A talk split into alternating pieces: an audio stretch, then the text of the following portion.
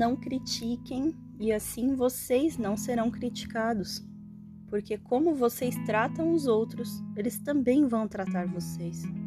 E por que se preocupar com um cisco no olho de um irmão quando você tem uma tábua no seu próprio olho? Você diria, amigo, deixe-me ajudar você a tirar esse cisco do seu olho, quando você mesmo nem pode enxergar com uma tábua no seu próprio olho. Fingido, livre-se da sua tábua primeiro. Assim você poderá enxergar para ajudar seu irmão. Não deem pérolas a porcos, eles pisarão as pérolas. Não deem coisas santas a homens depravados.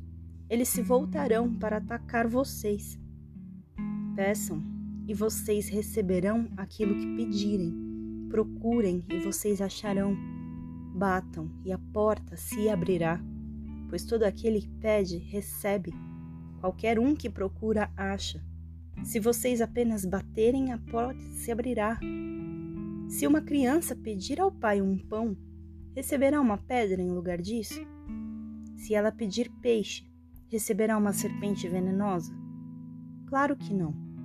E se vocês, que têm um coração duro e são pecadores, sabem dar bons presentes aos seus filhos, o seu Pai do céu não dará muito mais seguramente bons presentes àqueles que lhe pedirem?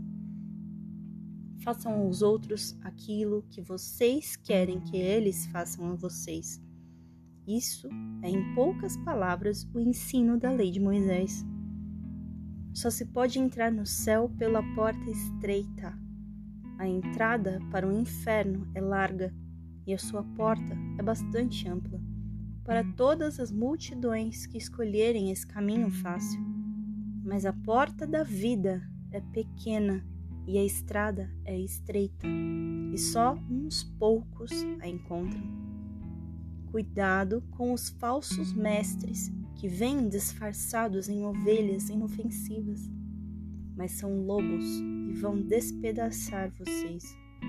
Vocês podem descobri-los pela maneira como agem, tal como podem identificar uma árvore pelo seu fruto. Vocês nunca confundirão uma videira com um espinheiro, ou figos com cardos as diversas qualidades de árvores frutíferas podem ser rapidamente identificadas pelo exame do seu fruto. Uma árvore que dá bons frutos nunca dá um fruto que não se pode comer. E uma árvore que sempre dá frutos ruins nunca dá um fruto que se pode comer. Por isso, as árvores que têm um fruto que não se come são cortadas e atiradas no fogo. Sim, o meio de identificar uma árvore ou uma pessoa é pela qualidade do fruto que dá. Nem todos os que falam como gente religiosa são realmente assim.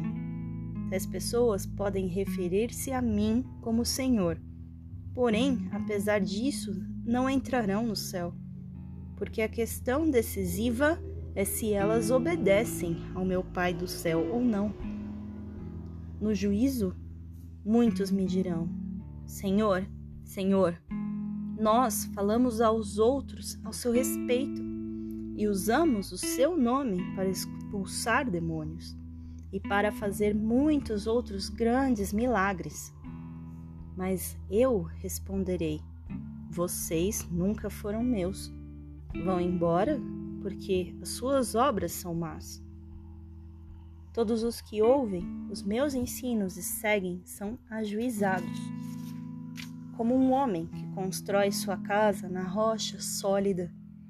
Embora a chuva caia em torrentes, as enchentes subam e os ventos de tempestades batam contra a sua casa, ela não cairá, porque está construída sobre a rocha. Mas aqueles que ouvem os meus ensinos e não obedecem são loucos como um homem que constrói sua casa sobre a areia. Porque quando as chuvas e as enchentes vierem e os ventos de tempestades baterem contra a sua casa, ela cairá fazendo um barulho medonho. As multidões ficavam admiradas com os sermões de Jesus, porque ele ensinava como alguém que tinha grande autoridade e não como os líderes dos judeus.